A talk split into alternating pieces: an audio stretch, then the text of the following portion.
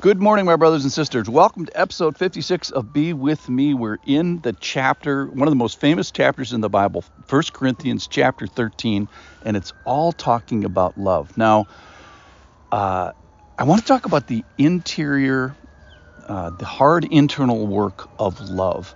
And I'm going to title this The Four Bears. I'm going to spell that for F O U R, The Four Bears of love. I'm also going to spell it the forebears, F O R B E A S. So the forebears, comma, the forebears of love.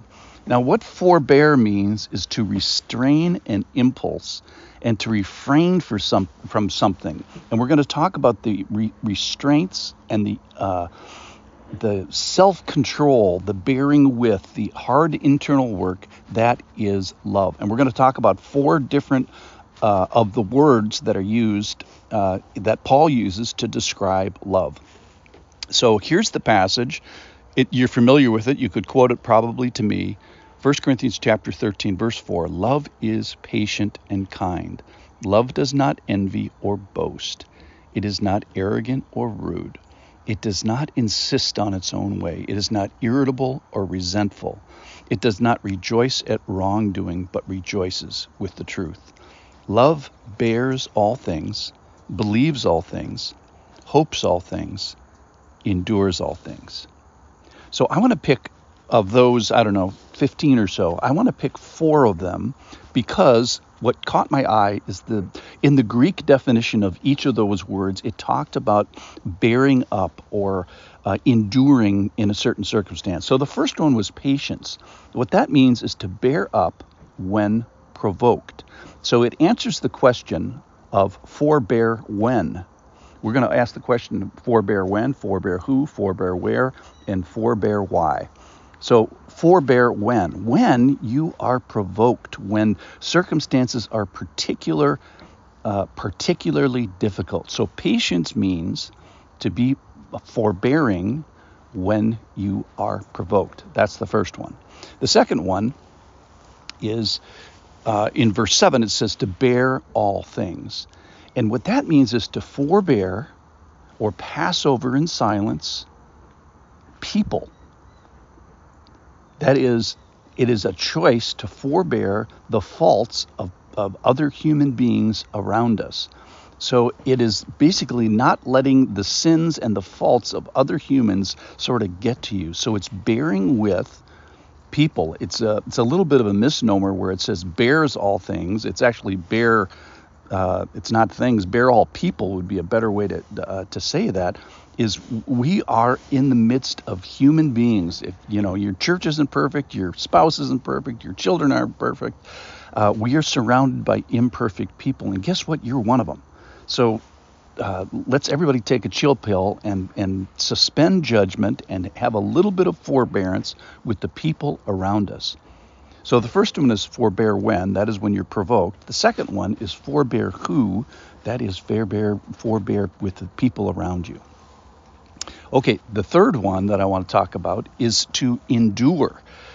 So endurance endures all things, which means to bear up under when you are underneath something to keep standing when you are underneath. It's like Atlas holding up the holding up the world. It's to bear where where do we find you in this particular endurance? We find you underneath something. We find you underneath circumstances. So you are like buried under circumstances. And what love is saying is to hang in there, persist during circumstances when you are underneath them. So the first one is to forbear when. That is when you provoke. The second one is to forbear who. That is people. The third one is to forbear where. That is when we find you underneath something. The final one is uh, the hope all things. Love uh, hopes all things. Now, what that means is a confidence in the future. It's the hallmark of Christianity. It's the it's the it's the bearing of the the downside would be well you give up spiritually you give up uh, mentally you uh, acquiesce to stinking thinking as we've called it in the past with doubt and it's like we forget who we are And probably uh, in the same context, we forget who God is. So our mind, soul, and spirit can be kind of uh, discouraged, or we enter into spiritual uh, doubt, or we kind of run out of gas in our hearts. So the the fourth forbearance is forbear why? Why? Because we're hoping in in a future. Okay, so there's so many practical things here. It is to be hold, it's to hold back when, when we're provoked, when patience is required, or restrain an impulse when we are disappointed by other human beings. So that's forbear who? Well, that's people. The third thing is to persist when we are located underneath difficult circumstances. That's the endurance of all things. That answers the question of bear where, when you're underneath.